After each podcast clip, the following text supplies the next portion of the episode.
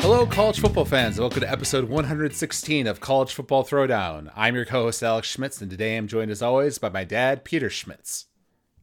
Hello, Husker fans and college football fans. Hello, hello.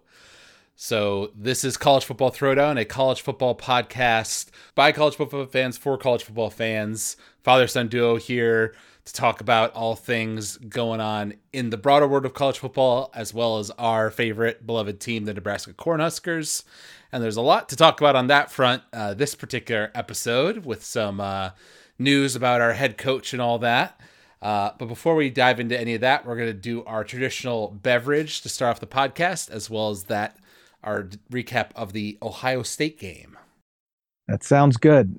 I'm going to opt out of the the beer thing. You're going to carry the the mantle for this week, as I have uh, a nice glass of uh, ice water in my possession right here. So I'm going to drink that tonight. All right. And I have ah. I have my last Sapporo here, the Japanese beer. Ah. So yeah, here we go. Well, are you planning on uh, getting some more of that, like before we see each other at the holiday? Uh, maybe we'll see. Well, if you do, then you can bring it down with you, and we'll uh, you'll you'll have we'll have one together. we could do that. Yeah, we will be together for the Thanksgiving holiday this year, which means for the Iowa game. Yes, we'll be together for the Iowa game, so we'll we'll do a podcast in person after that game for yep. sure. Yep. Um, and I'll also be the preview for like all the conference championships at that point in the season. I think so. That'll be a good uh, one. Yes, it would be. Yep. Mm-hmm. Mm-hmm. All right. Um, so to dive into that Ohio State game, as we mentioned uh, at the start, um, we gave our usual predictions on the previous podcast, episode 115. Um, we both predicted that Ohio State would win, although by different margins. Uh, I said 52 24. You said 63 17. uh, so just looking at that, when you look at the final score of the actual game, 26 17, uh, any uh, reasonable third party would say, well, that's great. You know, you guys did way better than you thought, which is true. Yoo-hoo, another moral victory. it's true on the one hand. I saw somebody saying, oh man, we didn't lose by uh, less than seven points this time. We lost by uh, nine points. Such a such a difference, you know. um, exactly. So this was a a game that we're not going to spend too much time on because it's frankly a broken record of many things we've said uh, previously on the podcast. Um, but I think it is worth commending uh, Scott and the uh, general program on the fact that we were worried last week that this might be where Scott started to lose the team because of all the disappointing losses this season and staring down such a tough end of the year schedule, as well as uh, worrying about many empty seats in Memorial Stadium uh, because of how badly we're going to get our butts kicked and everything. Um, but from what I saw, uh, Memorial Stadium was rocking nice and loud, you know, causing Ohio State a few uh, false start penalties. Um, and the defense, at the very least, definitely came to play. Uh, took Ohio State, who I believe is one of the top scoring offenses in the entire country, held them to 26 points, um, got two interceptions. Really, really proud of the way that they came out and played. Uh, JoJo Domann had a terrific game. Um, so there was there was a lot to like on that front. Um, it was more on the offensive side and special teams where we were let down once again, which again has been the uh, repeating theme of this season. Exactly, exactly, and uh, as you said, you don't we just don't want to beat beat a dead horse or you know the uh, play the broken record, but the bottom line is that um, you know we again uh, rose to the occasion, especially defensively, uh, and competed with one of the better teams in the country. Um, but then found uh, enough ways to, you know, basically shoot ourselves in the foot, damage our our chance to win uh, with you know a, a variety of things. Uh, again, uh, kicking game became an issue um, for us, like it has every every one of these times. It seems like. Both field goal and punter, and um, um, and then you know uh, really badly timed penalties that were very much a, a problem, and then on offense, uh, play calls that just caused me to scratch my head. So, mm-hmm. yeah, well, and I I think the the turning point in the game was uh, where we we scored in the I believe it was like late in the third quarter um, with one of those uh, long passes to Toure, who also had a great game. And that was, he had one huge run earlier in the game, which gave us a much needed touchdown. And then the second run was even better because he like did some moves to make some guys miss, got all the way down to like the two yard line or something like that. Really, really great run by him. Um, so we scored there. Then our defense comes out, gets another interception on Ohio State, and we have the ball at like the 30 yard line or so of our own side. And it seems like we've got all the momentum, the crowd's into it, you know. And if we were able to get a touchdown there, we would have gone up, I believe, uh, yes. in score. Um, that would have been in the third quarter, right? That, it, well, it was that... it was right at like the end of the third quarter into the fourth was when this was yeah, happening. Yeah. Yeah. Yep. And um, that was the one where and we we had some success on offense, you know, getting some first downs. But then, you know, I think we ran it twice for like seven yards and then threw it on third down for nothing. Uh, and we bring out our kicker who had missed a 45 yarder earlier and then made like a 35 yarder or something like that, you know. So, and this was like a 28 yarder or something. So, definitely, you know, within his range of what he's shown to be able to do and he shanks it. And that one really hurt because we really needed seven points, but then to not get any points to walk away without even three points uh, was really rough in that situation. And Ohio State kind of capitalized from there. And yes, it sucked the wind out of the stadium, everything. It was awful. Yeah, it was a 31 yarder, actually. I've got it here. We had the ball on the 29 yard line. Um, so that yeah, that was a rough rough one. And you know, Ohio State on the reverse side had I think three field goals over the course of the game that they all hit. Um, similarly, our punter, you know, kicked he kicked like a including including uh, Alex, I believe, uh, like a fifty yard field goal. So I mean, this guy he hit some long field goals. Yeah, there was the one near the end of the game was a longer one, I believe. Yeah our punter, you know, once again, he he it was I think on the series before his bad punt, he kicked like a great 60 yard punt, you know, made the Ohio State guy have to yep. go backwards to get it, you know. Yep. And we averaged actually 43 yards on eight punts over the course of the game. So when you look at that, that's a solid yep. average. But it, it, hidden within there is the fact that one punt went for like 13 yards 11. or something some, yeah, something exactly. like that, right? Which was, right. you know, at a terrible point in the game to do that. So it's right, just right. It's clear that the talent is there. It's just the consistency on game day that's needed. Yep, exactly. So that that is the the same old story, and and what's you know led us to uh, having to you know make uh, changes or or whatever, uh, and and you know to consider firing our coach. Mm-hmm. Yeah, and Ohio State had uh, Garrett Wilson, their great wide receiver, was injured, so he wasn't in the game. And they had eight penalties over the course of the game for 65 yards. So, you know, two interceptions, whereas we had no no turnovers until the very end of the game when it was already over at that point. So really, I mean, we had, you know, they weren't playing their best. So this was our opportunity to strike. We were playing at home, you know, it's it's one of those yep. situations where we've seen other teams in the Big Ten that are considered to be lesser than us capitalize in so, those sorts of situations, and we just can't find a way to do it. Exactly, that is exactly right. So that was, uh, you know, commendable that we played them close and everything, but still disappointing, of course, because you want to win those close games. We really needed you know a big win here in these last three games. Yeah. Um, Not just want to. If you're Scott Frost, you need to. You need to. Well, that's what I was said I, on the previous podcast, and we were texting, I believe, right after the game, and my uh, what I was saying was.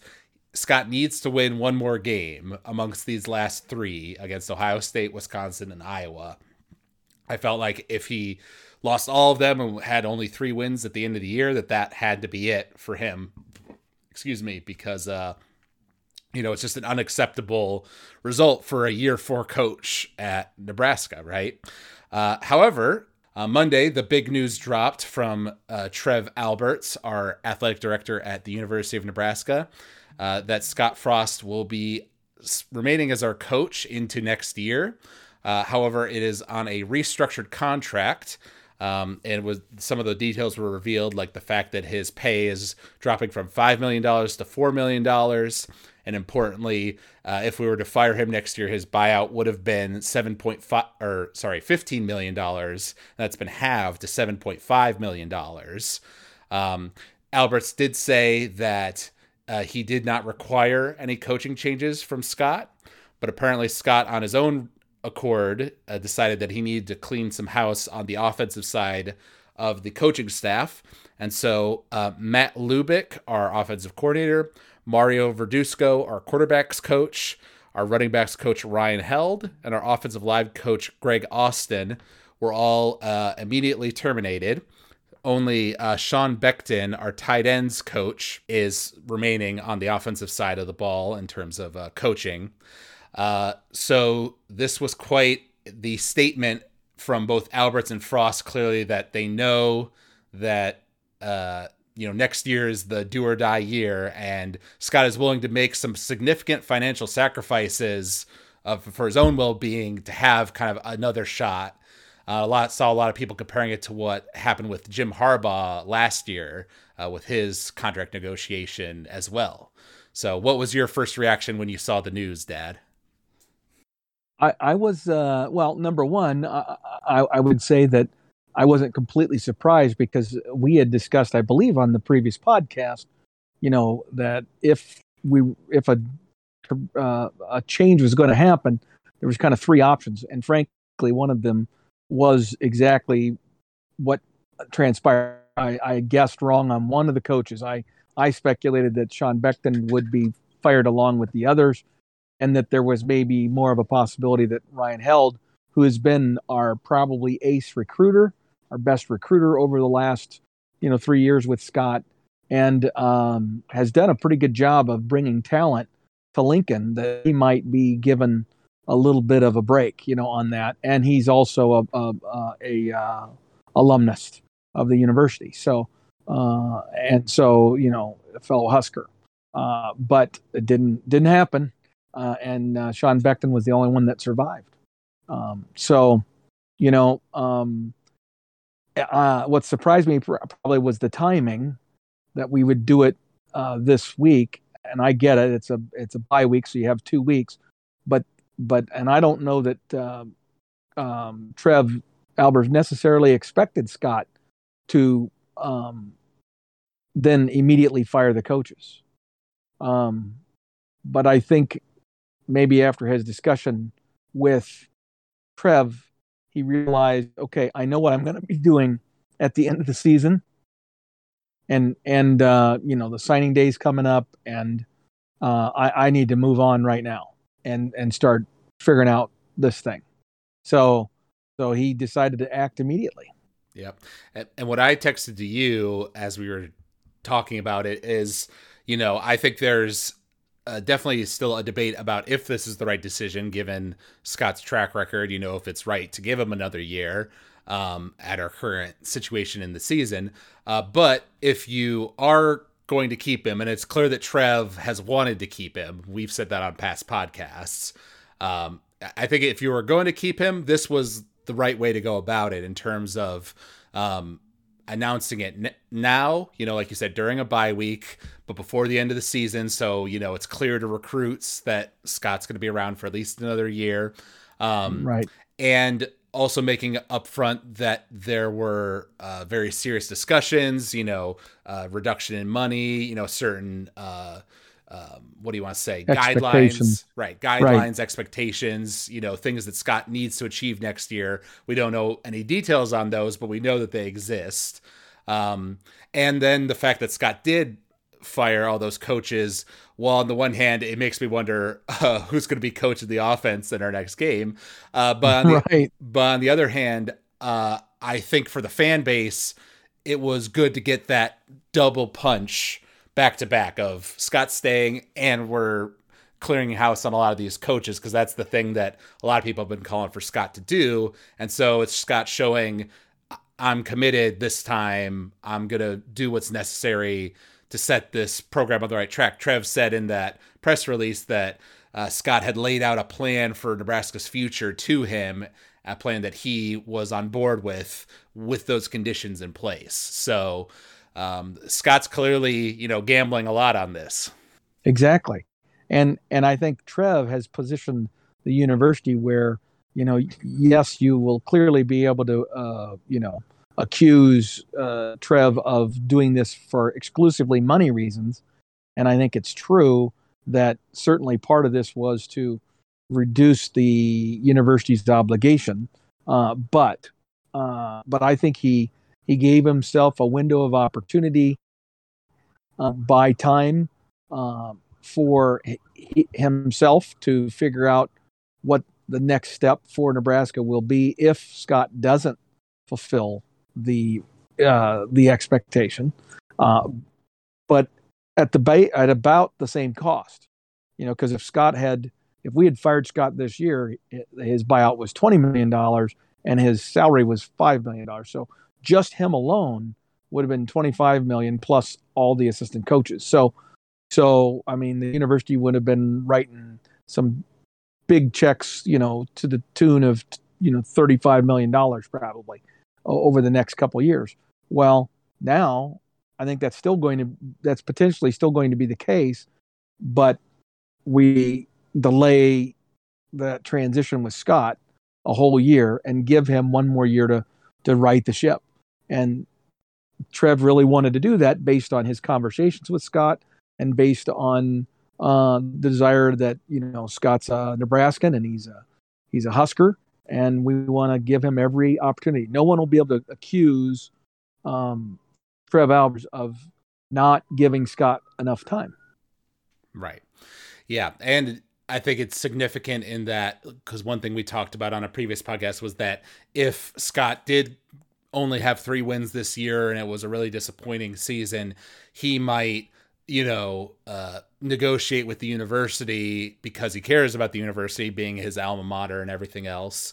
Um, that he would, you know, uh, decrease his buyout or, you know, leave gracefully in some form or fashion to like, you know, save the university some face and some money. Um, and clearly here he took a hit to his own uh, uh, checkbook uh, for that opportunity to have another chance because clearly he wants to make this work. And like I said, I saw a lot of people comparing it to what happened with Jim Harbaugh, where I believe he cut his salary from eight million a year to four million a year, a very drastic reduction because yep. he was not achieving uh, the level of excellence that was expected from him at Michigan. I think you're exactly right. I think, well, I'm I'm okay with it. I mean, I, I you know, again, I, I kept going back and forth between just fire him and you know peel off the band-aid right? And just or the scab or whatever you want to say and then let's go forward uh, uh, with what whoever's next. But i, I think uh, there was a part of trev that just didn't want to do that that he felt he needed and uh, and and believed in scott and his vision for the program and wanted to give scott that opportunity. With a very very tight tight and specific time frame and uh, we'll see we'll yeah. see what's going to happen. And to your, our point from a previous podcast, there's the point that Trev Alberts is a new AD, you know, first time at a Division One school. He maybe hasn't had the time to establish all the contacts that he wants to, right, in terms of like coaching networks and things of that nature. Um, so now he basically has the time to kind of get those webs out there with the knowledge that he might have to, you know, pull the trigger and activate that if Scott has another disappointing year next year. Because um, they did say in this whole uh, release that even though we'll be bringing in a new offensive coordinator, you know, and obviously changing up quite a bit on the staffing side of things, they're not viewing this as like a, you know, okay, we've got another three years to get this working, guys. It's more of a no, you know, we got to hit the ground running immediately. Um, which brings me to an interesting question. Um, you may not have had the time to do much research into the the thought, but Um, who, in an ideal world, who would you like Scott to get as his new offensive coordinator? Yeah, I, I have no idea at this point. It's other than this. There's a couple of things. You know, Scott has gone to the well of people that have that he's worked with before, and that were clearly part of the the coaching tree of either himself or um, or uh, Chip Kelly, right?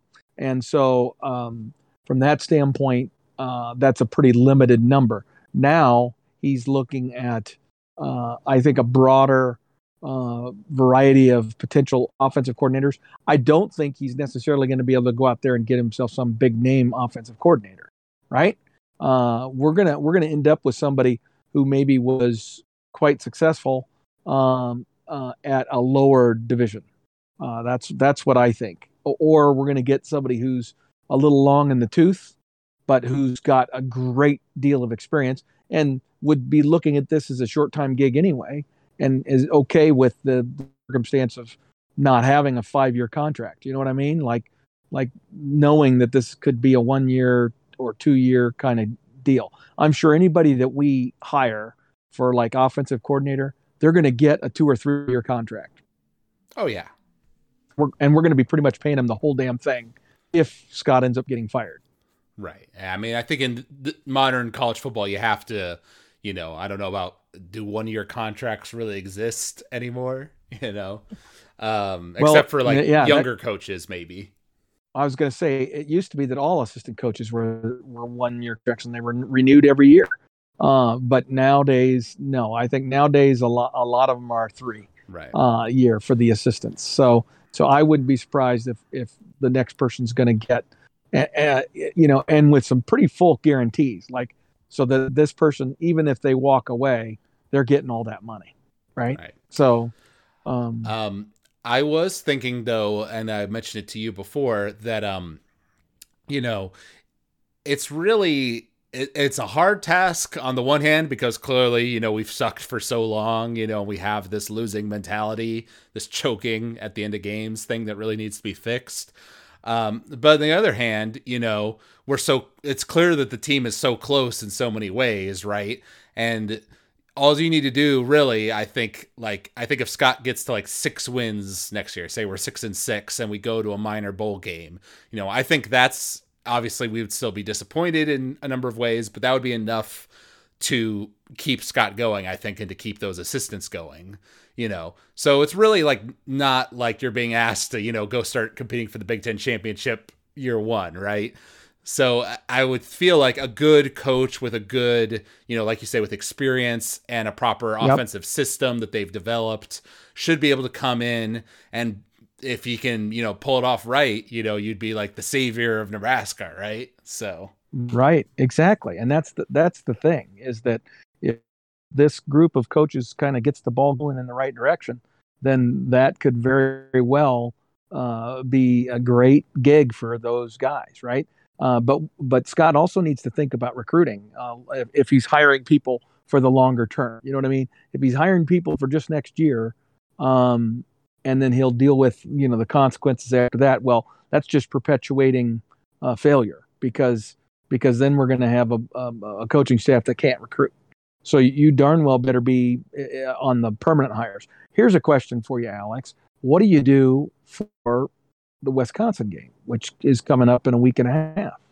You know you, you got to have a yeah have coaches to coach these guys.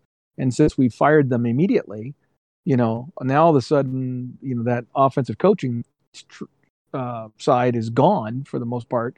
So we need to go grab people, preferably uh, directly from, um, you know, our graduate assistant group, our analyst group, um, and uh, maybe uh, a couple of uh, retired coaches that know the program and are close to it, like Ron Brown, for example, who's a member of the athletic department, but uh, is no longer you know in the co- involved in the coaching side of things, but has been a brilliant coach over a, a number of years. Right. Well, um, I I definitely think. I mean, in terms of like calling the plays, you know, it seems like Scott's been pretty um, uh, involved with that himself, you know, throughout this whole process. So I think he'll fill the, that spot of Matt Lubick on the offensive coordinator side of things for this temporary period. Um, for the other position spots, I would agree with you that you know older coaches or GAs, you know, probably yeah. stepping up into the roles. Um, and I would hope at least that you know I I don't get the impression that this is coming out of nowhere from either Trev or Scott. That this is something they've been they've said they've been having these long Sunday meetings for several weeks now, um, and so I feel like uh, Scott had a had a plan that like okay if things go badly i'm gonna get rid of these guys and i'm gonna you know quietly call so and so and say hey i may need you to step in for these last two weeks of the season can you do that for me that's my guess.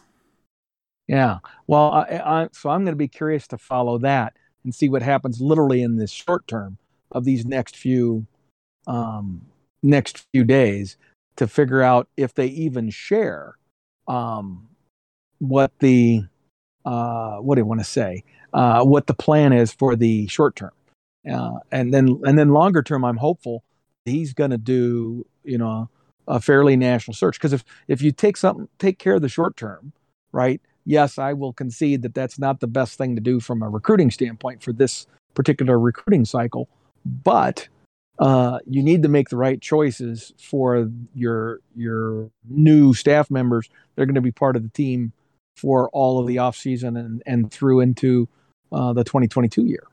Right. I will say I saw on the Husker Reddit today that somebody was doing the classic uh, tracking of a plane and it like left Omaha, went to Alabama, stopped off, you know, somewhere else. It was going to all these like Louisville, all these different big cities. Um, uh-huh. So you know, who knows what that might be, but it could possibly relate to this, you know, short term, uh, you know, coaching, uh, coaching situation, or maybe the more long term, you know, talking to potential hires. You know, who knows? Right. Um, I mean, you know, you got an LSU staff that's obviously going to be replaced uh, at the end of the year, uh, and there's some talented coaches on that staff. USC's got some talented coaches. So, so uh, trust me, there's there's going to be talented coaches available. The question is, how do you entice them to choose the Nebraska the gig? Right. Right. I mean, how do how do they do that? Yep, that's going to be the trick.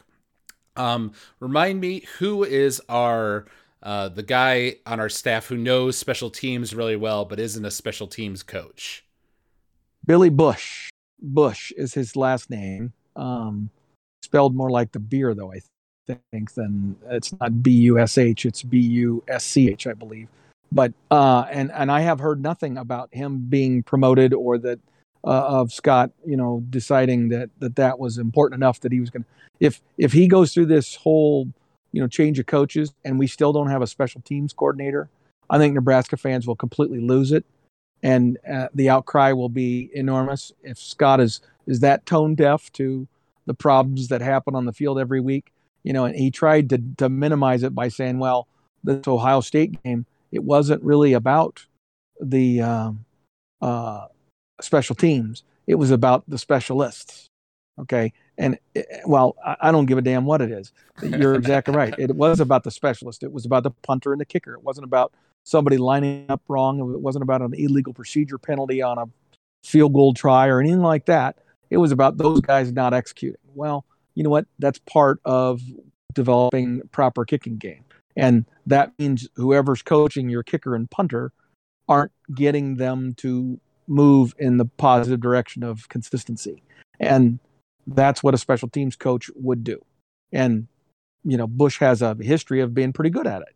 So I'm hopeful, since we have him on uh, on the staff currently as a uh, analyst, that he's right there. That this would be a nice opportunity. And he, I believe, he is from Nebraska, from right. Western Nebraska. So, and I agree with you. I think it's a so obvious, you know, to just why not just promote from within somebody who's familiar with the program and give him the chance to really, you know, stretch his legs fully as a coordinator. Um, but if the one thing is that if we do do that, then obviously we lose an assistant coach at one of the other positions. So what's the uh, coaching position you would sacrifice for the special teams position? Well, currently we had uh, an offensive coordinator who did not coach a position. Right? Mm-hmm. Oftentimes, offensive coordinators, defensive coordinators also take on some role in coaching a position. Right? Um, so that's one option, uh, and that of course depends on what what the offensive coordinator's history is as a coach. Um, so when that decision is made, that'll figure out whether that's an option. Uh, the other possibility is we had a quarterbacks coach. Again, you don't you don't have to have one guy be the quarterbacks coach when Scott Frost is your head coach, right? It it would seem to me that Scott could reorganize his staff in such a way that um, that he took on the role of the quarterback room. Uh, but I, I, think he's trying to do more of the CEO thing, so we'll see how that all plays out. Um, um, or we could assign, you know, maybe Billy Busch doesn't get the job. Maybe he's spent enough time with Busch to know, you know what, he and I don't click. It's not going to work. And so he's going to stay in his analyst role, and I'm not going to give him the special teams job. And I'm going to go find an offensive coach who, who I need, like a running backs coach, who's also a great special teams coach. And I'm going to give somebody the job of being the running backs coach and special teams coach, right? Uh, combined, right? which which is still a little scary to me because again, the the real reason there's not room for a special teams coach designated just for special teams in Nebraska structure is is not so much the the offensive coaches as it is the defensive coaches. We have an outside linebackers coach and an inside linebackers coach. And and on a lot of teams, we a lot of teams just have a linebackers coach that coaches all of those positions. Right. Um or you know, you know, so there's a lot of different ways you can organize that staff. You have 10 full-time assistants figured out, but you damn well better have an enormous amount of focus on special teams over the course of the next 14 months. Yeah, I agree. If I see that he's whether it's from within or from without, as long as we have a special teams coach, uh, that's what I that would be a good sign to me that Scott, you know, is aware of the complaints yeah. and is working actively to fix them.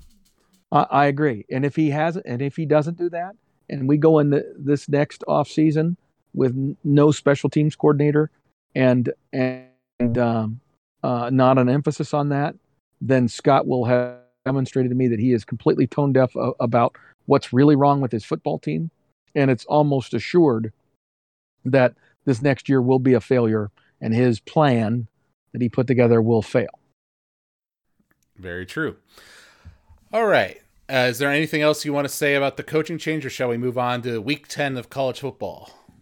Well, I, I, I would say that, as you might expect, the uh, the national and the and even the Big Ten media have all panned this decision as a horrible idea, and and even uh, Trev Alberts has admitted that you know its likelihood for success is low, which is a bit of a head scratcher, right? So people outside uh, basically are are wondering, well, why the hell would you do that?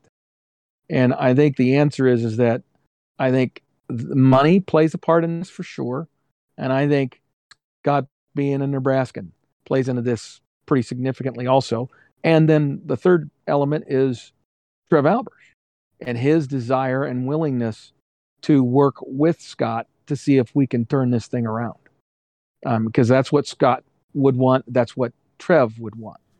Yep, I saw in that uh, there's a nice interview he did on Monday after the big announcement, and one thing he mentioned was that there's a lot of responsibilities, you know, that a head coach has that the public doesn't really know about, and you know, we've worked within the athletic department administration to take some of those responsibilities off of Scott's back. Um, so that sounds like that's one kind of behind the curtain change that has happened under Alberts' tenure.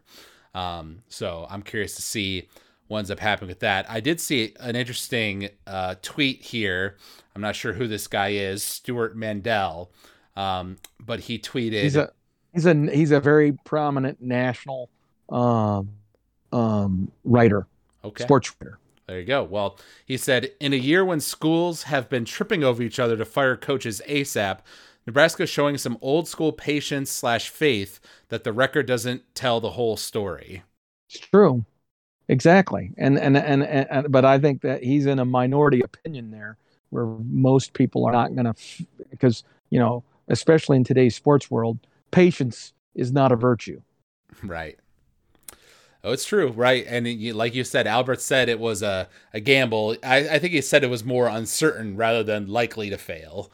Uh, you know, right? Like that. This hasn't really been tried much before. Um, right.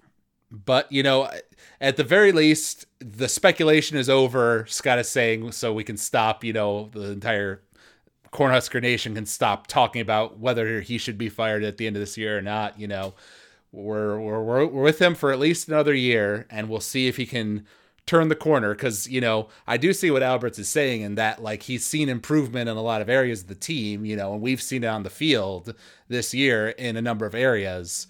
But it's the areas where we continue to make stupid mistakes. Um, and you know give away close games and things of that nature and play a quarterback when he has a broken jaw and a sprained ankle that uh, are still right. causing problems exactly and so uh, it's going to be interesting um, uh, a little bit entertaining and very frustrating i'm sure over the next 12 or 14 months uh, to figure out what we're doing. I think that well let me say this alex.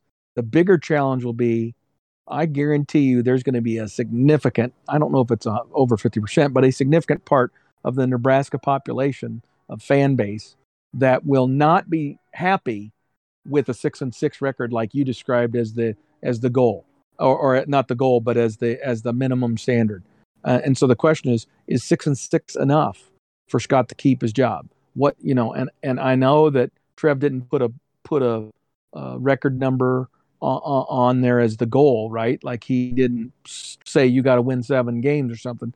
But in the eyes of Nebraska fans, if we don't win seven games, in my opinion, uh, then th- that's going to be at best a 50 50 split among Husker Nation. Mm-hmm. I, I think there'll be plenty of people who are going to look at next year's schedule, which appears to be somewhat more palatable than this year's schedule if you just look at the names of the schools involved. You know, we don't play Michigan State, we don't play um, Ohio State. I think we play Michigan, um, and then you know Rutgers and somebody else. But guess what? Rutgers and Maryland and Indiana. You know, those are the quote quote lesser teams from the East. Guess what? They're all better than us. So that's not a guaranteed victory just because we don't play Ohio State next year and we don't play Penn State. Right. That's true. I mean, frankly, you know, we've looked as closer against some of those quote unquote better teams than we have against the teams that are lesser than us, you know. Right. I mean, so. we lost to Illinois, you know. Yeah. Um, in fact, Illinois beat us more substantially than just about anybody. So, yep, yeah.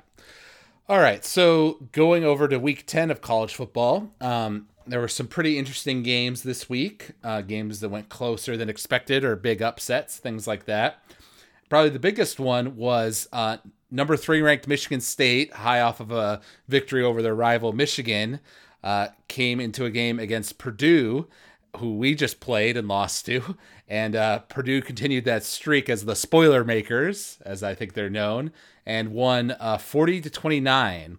Uh, I only watched the highlights of that game, but frankly, the score could have been a lot bigger because there was a lot of times where Purdue got a big play, got you know in the red zone, and then had to settle for a field goal. I think there were like three occasions like that, so the score could have been even higher. I agree, and uh, it, it's so classic Michigan State, right? Um, and this is the downside of of having a, a, an intense coach who you know, ramps people up into a frenzy. It works when you're playing your rival Michigan to get you to play at a at a, a, a high level of intensity, but you're not able to, to sustain that every week over a long season, right? And so you're going to have games where you you just the the, the isn't there, and you gotta you gotta just be good enough to make it work anyway. And Michigan State wasn't. Mm-hmm. Yeah, and it, credit to Purdue as well. Um, they really played well from what I saw. Like I remember there was one play where the their quarterback looked like he was dead to rights in terms of getting sacked. And somehow he scrambled out of that situation and threw a pass right in the end zone for a touchdown on like third down or whatever.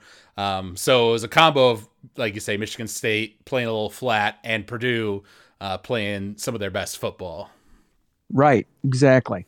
And and you know when when when all of a sudden you're in the top four and you're you know being talked about on the college football playoff uh, show, guess what? Target's on your back. Now now you're you're the hunted.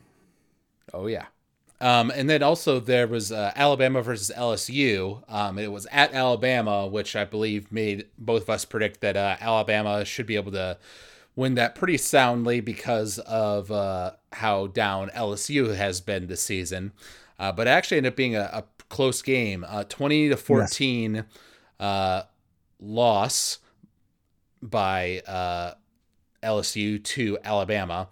Um, and another one where when I watched the highlights, I frankly was frustrated with LSU because they had, I think they like had a turnover like right in the red zone, you know, like yep. where they're about to score, and they they had some boneheaded mistakes that really cost them some points.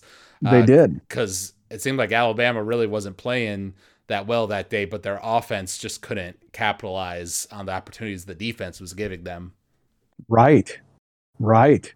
Uh, well, and that's the thing. And uh, this this when we go through this it's going to play into the this, the rankings that we're going to discuss later in the show. Uh, and it, and it's amazing to me how all these teams, uh, Alabama being one of them, just did not rise to the occasion, and now they've created a major problem for the playoffs.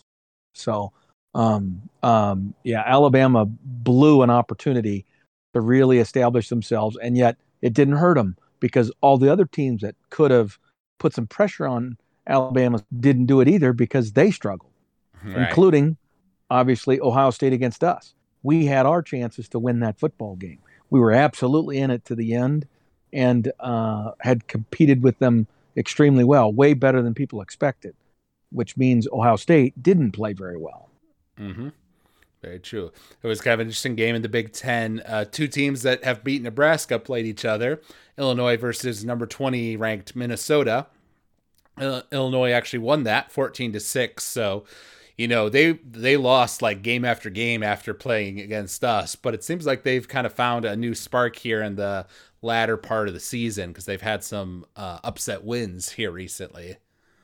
They they they have because they're finally starting to figure it out. Again i think uh, coach Bielema's uh, coaching philosophy is he, he understands who he is and what he what he's trying to do and it's not rocket science. It's not super complicated, and it's it's the basic fundamentals of football: blocking and tackling and playing with intensity.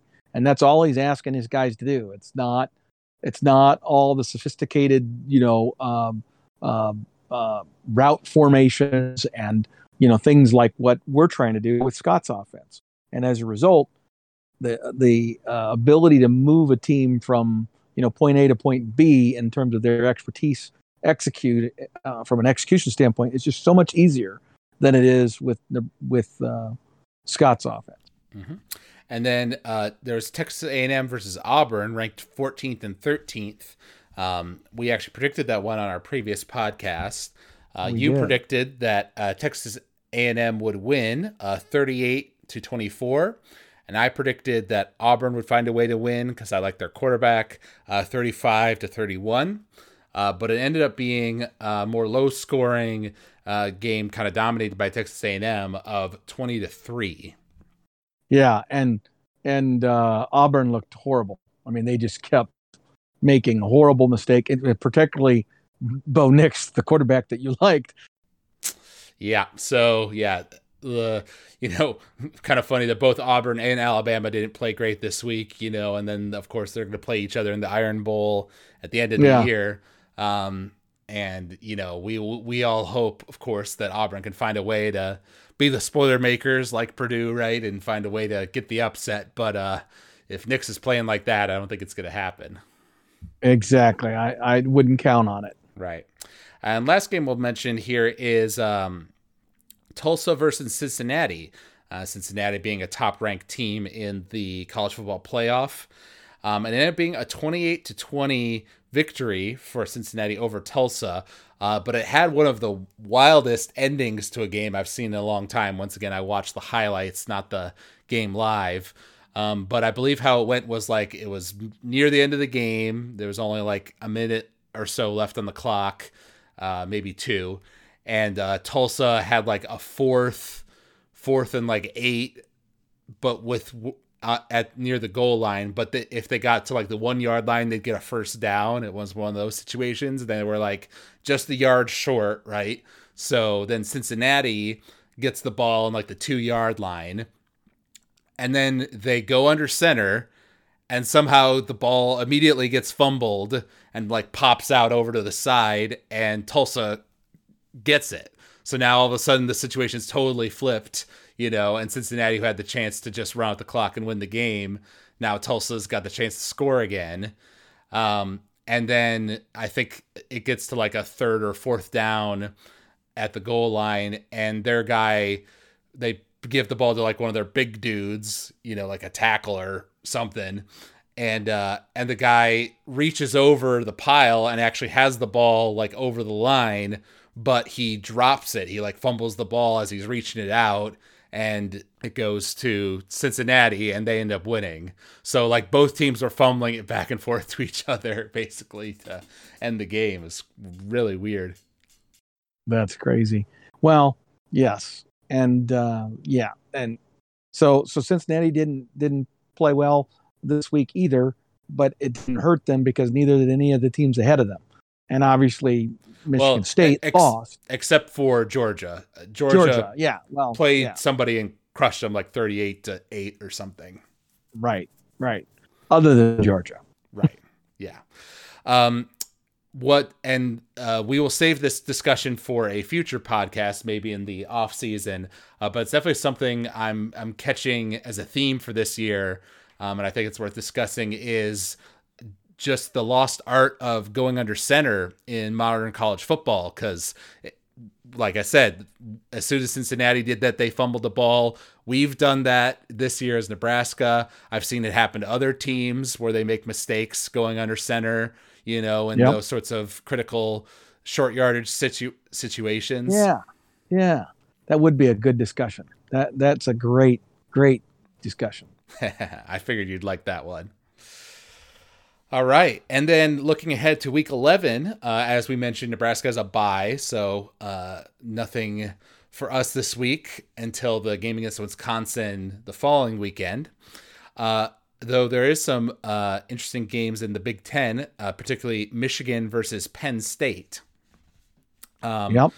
Oh, do you know if that's at home for Michigan? It's no, it's at Penn State, at but Penn State. it's it's it's a noon game. It's a noon Eastern time game, which makes it way easier for Michigan. Versus because, a night game. Yes, because a night game whiteout uh, at Penn State is brutal, and they're not getting that. Uh, and uh, you know, Penn State is coming off of a, a, a tougher than expected game that they had last week, and so I think the the, the the, the situation just just uh, just does not line up very well for Penn State to win this football game. I I, I don't think they have the home field advantage that they would if it was at night, and um, and so Michigan's got to feel pretty good about their opportunities. Mm-hmm. Yeah, and I just checked here. Michigan played Indiana this past weekend um, and beat them twenty nine to seven. So you know a solid yeah. win for them yeah, solid, not not spectacular. They didn't blow them out or anything, but but again, uh, uh, I think I think Michigan's uh, going to be building some momentum. Momentum. If anything, Michigan's you know hopefully over the headache of the Michigan State game because that was a very uh, physical and you know hard fought game. But at the same time, there were points, especially in the second and third quarter, where it looked like Michigan had a chance to create separation and, and run away and hide, and they didn't get it done. Right. right. And that's the kind of thing that as you're going through a season, if a team can overcome that and learn from that, and then the next time they're in that situation, recognize it and and go ahead and say, okay, we have a chance to put our foot on the throat of this team and and finish it, then they do it. Mm-hmm. All right. Well, what is your prediction for this uh, Michigan Penn State game? My prediction is going to be a Michigan victory. You know, it's harder for me to know what the uh, ultimate score is going to be because Michigan is not uh, as complete a football team as they would probably like to be. Uh, they struggle at times to run the football, um, and uh, and their passing is just okay. Um, so I think it's going to be a little bit of a lower scoring game. So it might not be a blowout, but I think ultimately Michigan wins. Um, uh, if I had to put numbers on it, I'm going to say it's going to be like um, 27 Michigan to 17 Penn State. Okay. Well, I'll also predict a Michigan victory here, um, going along the same lines as you. Um, they kind of might have gotten a little boost uh, from the where they got ranked in the college football playoff rankings, which we'll get to here in a moment. Um, I'll go ahead and predict that it'll be a little higher scoring game. Um, and the Penn State will keep it close because it is at home and everything else for them. Um, but that Michigan does pull it out in the end. Uh, so I'll go ahead and say it'll be uh, 35 Michigan to 28 Penn State. Okay. Yep. Yep. So we're both saying, uh, you know, seven, 10 point victory. Yep. Um, some other interesting games. Um, there's Oklahoma. It's kind of interesting, actually. Oklahoma is playing Baylor right after Baylor got upset by TCU last weekend. And then on the flip side, TCU is playing against Oklahoma State. So both uh, both Texas teams playing against both Oklahoma teams there. Right now, um, um, and Oklahoma State won their game. Uh, who were the, this past weekend? They played, I think, West Virginia or somebody, and beat them. Um, and so, oh, still very much in the thick of things. Um, and yeah, the Baylor loss is devastating for Baylor. I think. Mm-hmm. Yeah, and I watched the highlights of that one, and uh, TCU's quarterback was just getting so many deep balls uh, yes. Thrown. So it was one of those kind of crazy Big 12 type, you know, no defense kind of kind of games. It seemed like. Right, where they were just moving back and forth across the field. Yeah, definitely one of those. Um, of interest to us as Nebraska fans, of course, is our upcoming opponent, Wisconsin. Uh, they'll be playing against Northwestern uh, this week. Um, Northwestern just lost to Iowa 17 to 12 last weekend, and it is at Wisconsin. Um, so I'm feeling pretty good that uh, Wisconsin should have that game under control, um, though Northwestern does have a tendency to surprise teams. Yes, but I think uh, at the end of the day, Northwestern is is still down talent wise, and Wisconsin is really finding themselves. So, so I'm I'm also expecting a Wisconsin victory. But because it is Northwestern, uh, you know, Gerald and his team, they'll find a way to make it ugly and muddy it up uh, and keep it competitive. But Wisconsin's the better team. Okay. Well, I'll go ahead and give a score prediction here first.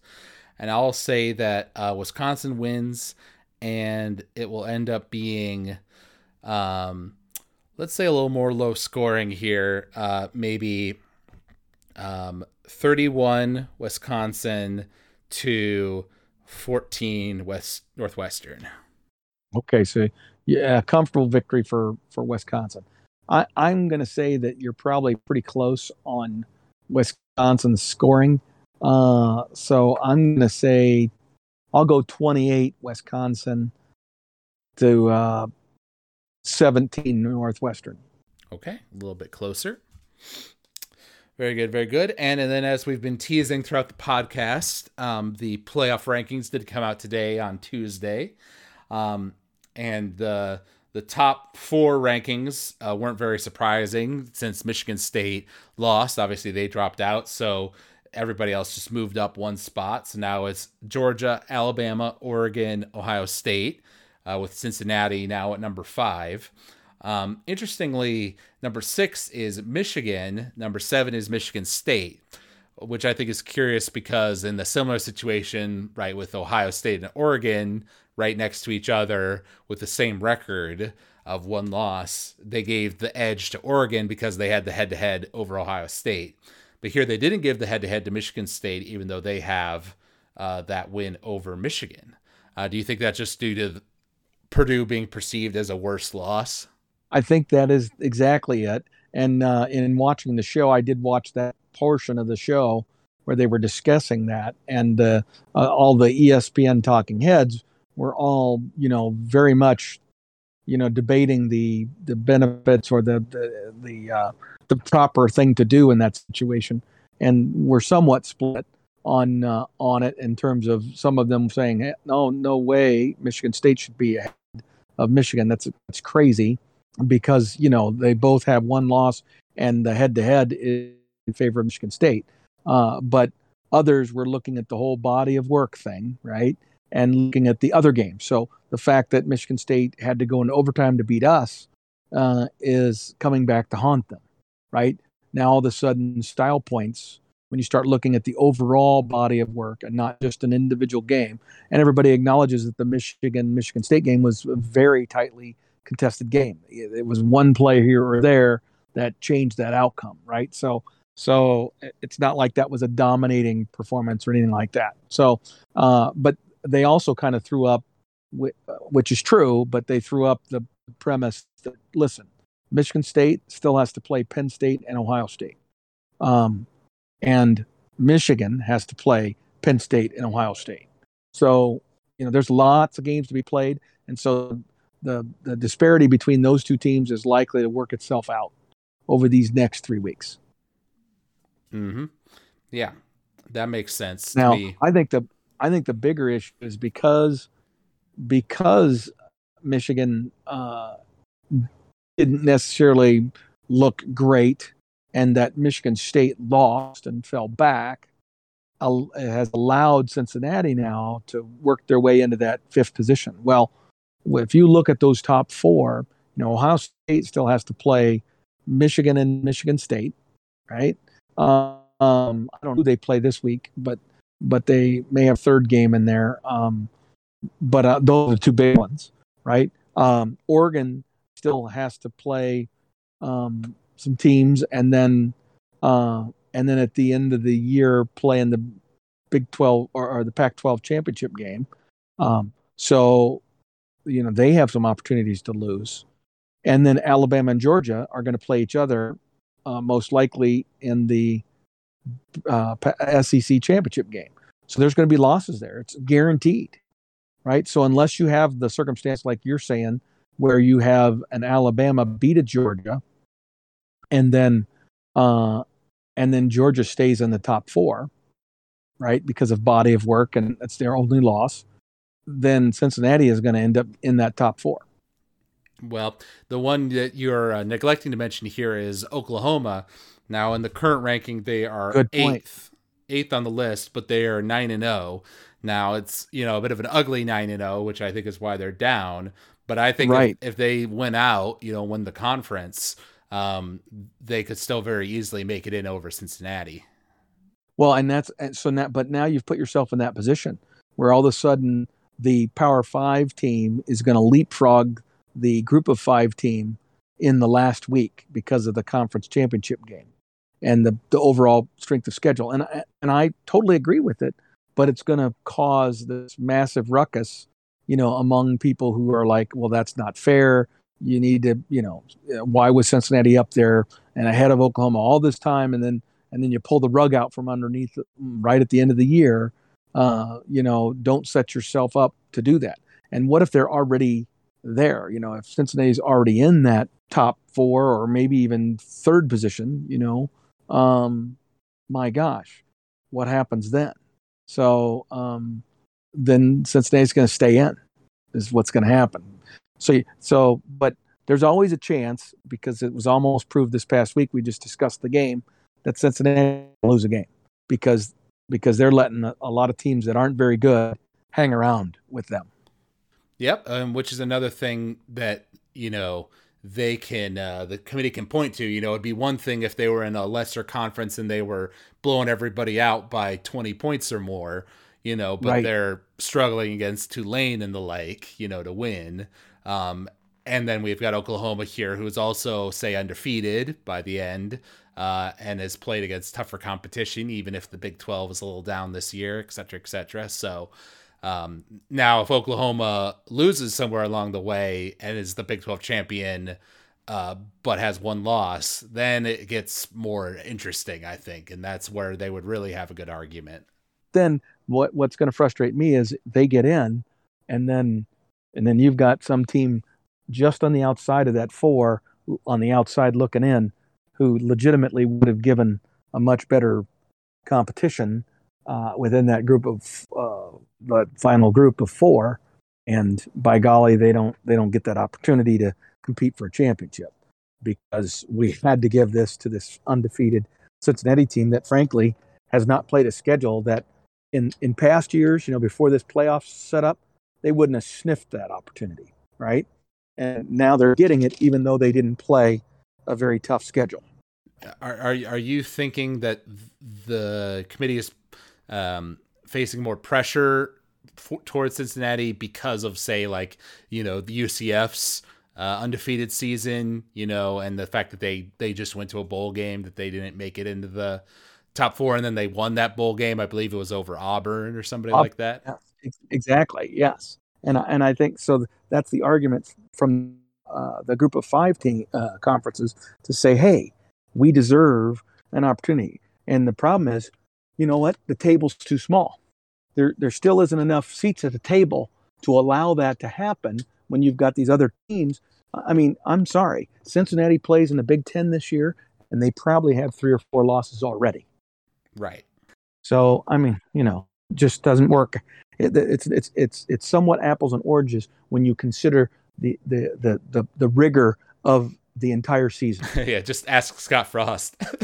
Yeah, exactly, exactly. Well, that well, you know, and that's something we I, we didn't bring up yet, so maybe we bring it up briefly here right now. Is uh, getting back to just a little bit of a Nebraska talk. Is that you know if Nebraska was still in Big Twelve, you know what would what would their record be?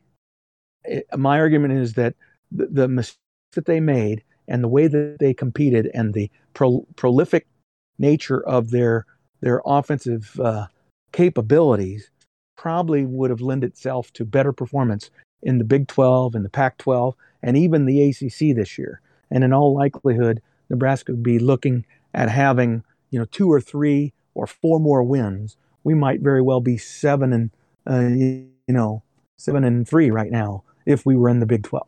Um, and so um, the reality is Scott just picked a, a bad year to to have a team that has this Achilles heel when he's playing four top 10 teams in one in one season. Mm-hmm. Yeah, yeah. The schedule. I mean, the Big Ten in general is tough, and then this particular schedule we had this year is extra tough. Um, so there's no doubt that that's a factor. Um, though I think you would also have to take into account the, you know, the the extra passing, you know, spread offense capabilities, right, of those Big 12 offenses, like we were just talking about with TCU, these quarterbacks that can throw, you know, 50 yard passes accurately. Oh, yeah.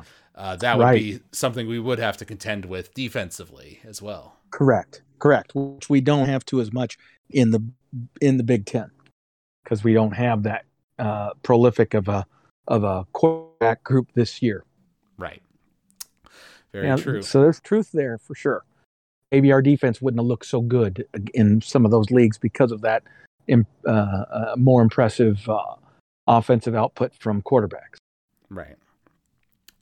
Yep. So it's an interesting uh, ranking this this particular week. We'll be keeping an eye on that as we move forward here uh, throughout the season. Um, I was just thinking if we do that, our game and our our podcast in person will have to be before the playoff rankings come out. Um, It so would we- be. So we might have to do, but that that's just before the conference championship games. So Correct. The it one won't be the final. Right. The final will come after that, but we'll still be able to talk about, you know, who the top teams are. Yeah, we'll pretty much Yep. know at that point. So, Right. Exactly. Yeah. Exactly. Yep. It, it, it- you know, it's now. Uh, what's the big game in the SEC, or is this another one of these weeks Alabama's going to be playing, you know, Little Sisters um, of the Poor because it's their week to play a, a non-conference game late in the season so they can prepare themselves for their final run and get themselves healthy. I, I don't think Alabama's playing anybody of interest. Um, Texas A&M is playing against Ole Miss. That's the big game I saw. Yeah, okay. So that's not really all that big of a game, I, I think, from a national perspective. It is obviously for where they are going to end up lining up over time in the uh, the SEC. Yeah, in, the ranking order of the SEC, but not really uh, a major national one. I, I wonder if a lot of those teams, you know, like Georgia, I don't I don't think they've played their their Little Sisters of the Poor late in the season game yet. So that might be happening this week. I don't know, but so maybe maybe this is not going to be a big, you know, a, other than the Michigan Penn State game. And there's got to be some stuff out in the Pac-12, like who's Oregon playing this week? I don't know. Right. Well, they just got off their win over Washington, so that's true. That was a huge win for them. So maybe they lesser team this week. I don't know. We'll see. Okay. But yes. All right, we, buddy. We'll see on many many fronts here. Uh, a lot, lots of unknowns for Nebraska now with our new coaches. You know what's going to happen next year in this all important year, and then also more short term, what's going on with uh, the playoff rankings and Cincinnati, and plenty going on in college football to keep us all interested. Absolutely, that is a true statement. All right. So if you all all of you out there enjoyed listening to this podcast, you can reach out to us at huskerpete13 at gmail.com. You can also search for us on Apple Podcasts or Spotify if you search for College Football Throwdown. You can leave us a rating or a review. We love hearing from the fans. Constructive criticism is always appreciated. So thank you all out there for listening and thank you for joining me, Dad. And until next time, go Big Red. Go Big Red.